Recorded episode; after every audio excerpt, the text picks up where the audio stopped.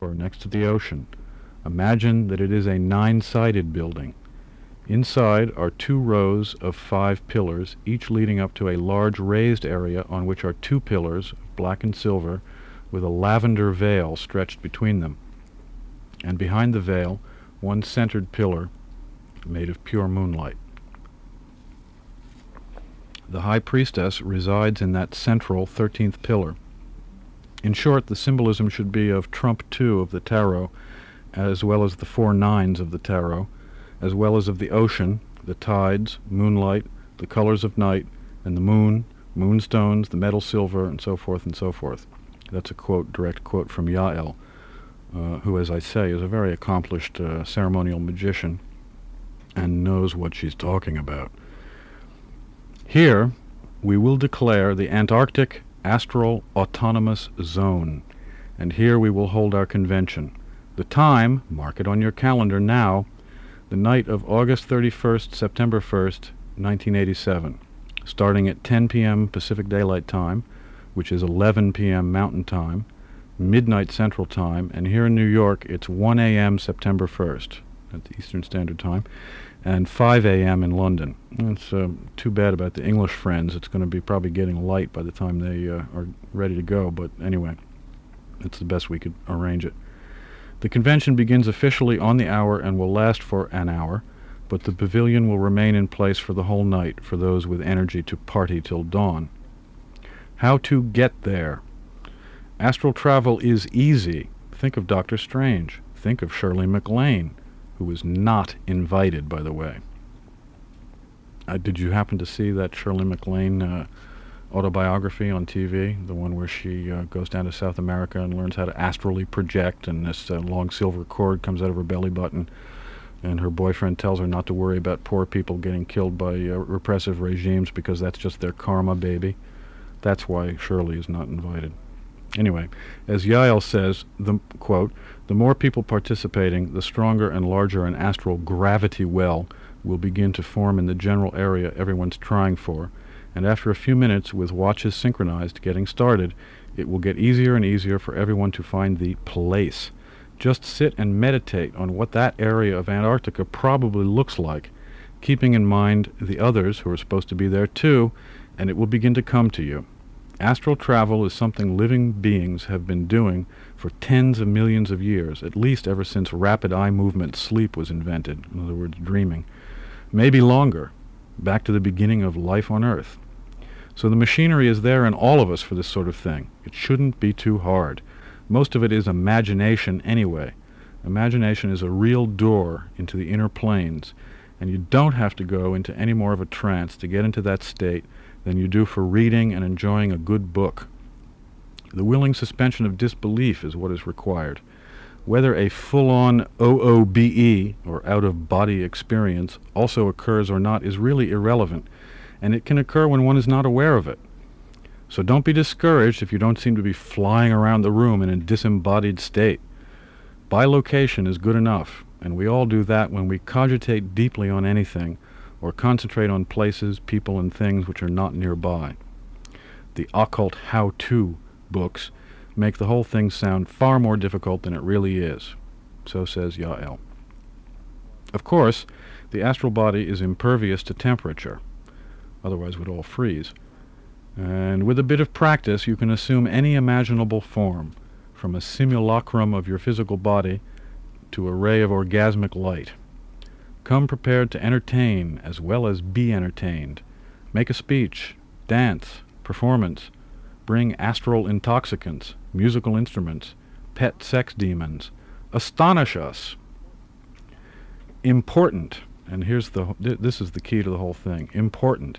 As soon as you return from the convention back to your body, at once write an account of your experiences a few lines. You can send us a postcard or 20 pages or a whole novel if you want, or excuse me, not a novel, but of course an accurate, uh, accurate book-length uh, description of what happened to you in Antarctica, and or draw pictures or prepare a graphic representation of your trip and what you saw.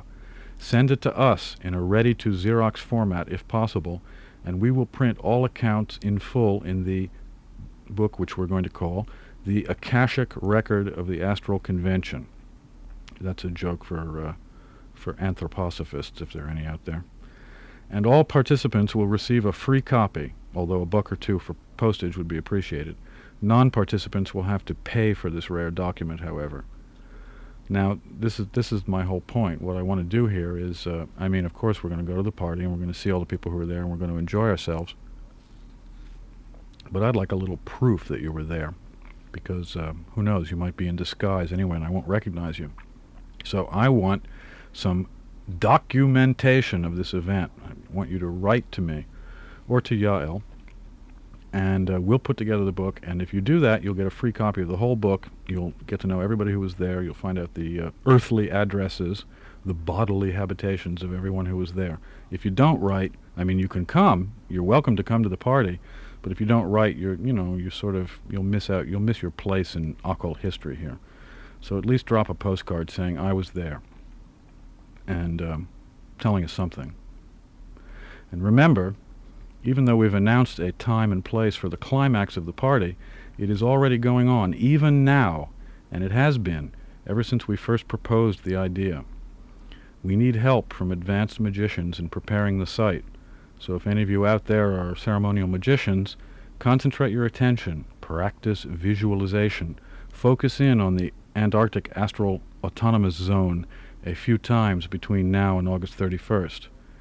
Any questions or suggestions, write to the Association for Ontological Anarchy, care of Autonomedia, Box 568, Brooklyn, New York 11211.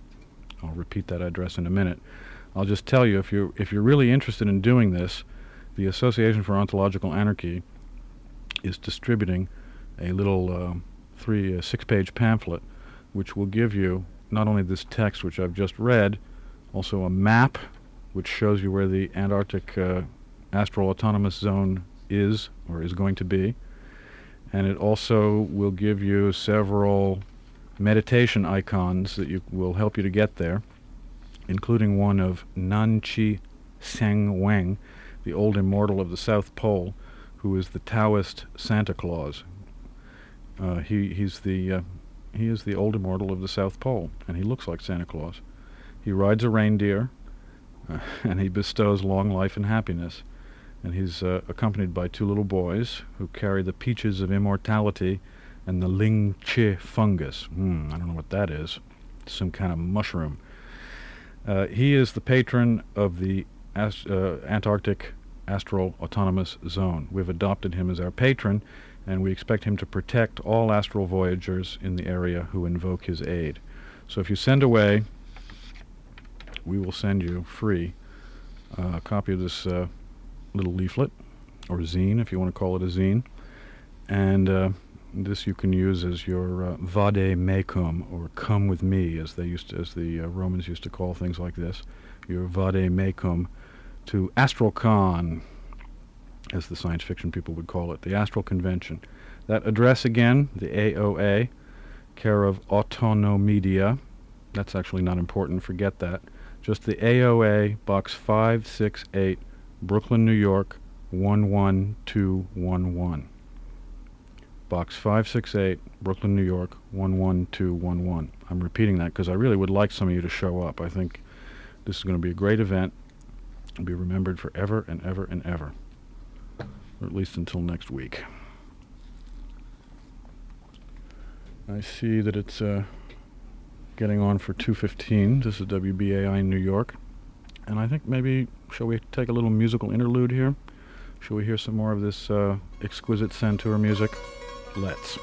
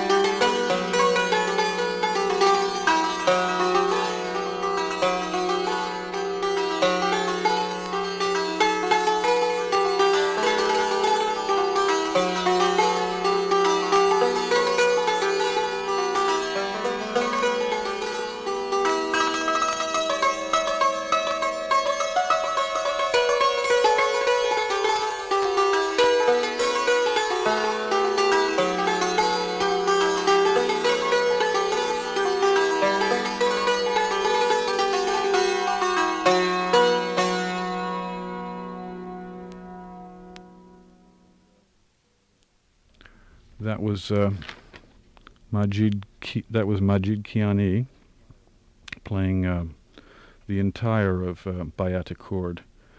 Uh, I'll just read you a little blurb here so you know something about it. It's rarely played in Iran in spite of its great antiquity and its familiarity in the Arab world. Then it tells you what the scale is, but I can't even uh, read these symbols. Too bad James isn't here. Uh, it contains, let's see, the principal sequences here are Daramad, Kereshmeh, and Chahar Mezrab. The long rhythmic piece which follows, there was a short break in there, you remember, and then the rhythmic section started, is called Shahr Ashub, which means a riot in the town. A classic of its kind. In principle, it is in the great Shur mode, of which Kord is a part. It is composed of a continuous series of 20 small rhythmic pieces in 6-8 or sometimes 3-4 time, from which Majid Kiani has selected about a dozen in harmony with the spirit of the initial mode. His interpretation is particularly creative and brilliantly demonstrates the richness of this performance on the Santur. And this record, again, is uh, produced in France on a label called Ocora, O-C-O-R-A. And, um, well, I don't know how available this is in America, but um, um, this this uh, copy came to me direct from or indirectly from Jean During himself, who was the uh, well, it says here conceived and realized by Jean During, and I think he wrote the uh, liner notes as well. Maybe I don't know. You know, it might be at Record Hunter. I don't know. They seem to have actually a pretty good selection of. Uh, what am I thinking of? Tower Records. Is Record Hunter even still there? God, I don't know. Um, they seem to have a pretty good selection of uh, Oriental music. The um, the idea being behind these um, this kind of music is that it's in a traditional mode, which is really almost like a mathematical formula, uh, just a, an abstract row of notes, which uh, you stay within, and then there are the various um, ways in which you can develop the theme through uh, tunes. You can take these notes and turn them into tunes, and you can take these notes and I guess uh, improvise on them. And um, Eastern music is not, a, of course, is not a, a, purely improvisational music, although there is improvisation involved. Because, um, for example, Kiani would have taken these um, the melodic aspects of uh, almost all the melodic aspects of what he did would would be traditional. He would have received them from his teachers, his masters. And he might change them, you know, he would give them his own interpretation. He would uh, perhaps change the rhythmic, the, um, the speed, or the feeling, especially the feeling, to suit his own uh, overall interpretation of a piece like this. But uh, each individual section of it is very likely to have been composed, not in a written sense, but in the sense that it's handed down, these tune, tunes are handed down from generation to generation. And the good thing about Kiani and the other musicians that During works with is that they are involved in recuperating the um, truly traditional Persian music, which isn't that old. I mean, as we know it now, it goes back to the 19th century, the mid 19th century. Before that, Persian music is pretty much of a mystery. We don't really know what it was. We can read descriptions in ancient texts, but as you may know, musicians in the East are usually considered to be kind of lowly people. It's a craft, really, especially in the Islamic world, where music has, a, well, shall we say, a dubious position at best in terms of the Sharia, in terms of the divine law. I mean, some Muslims will tell you that music is totally forbidden.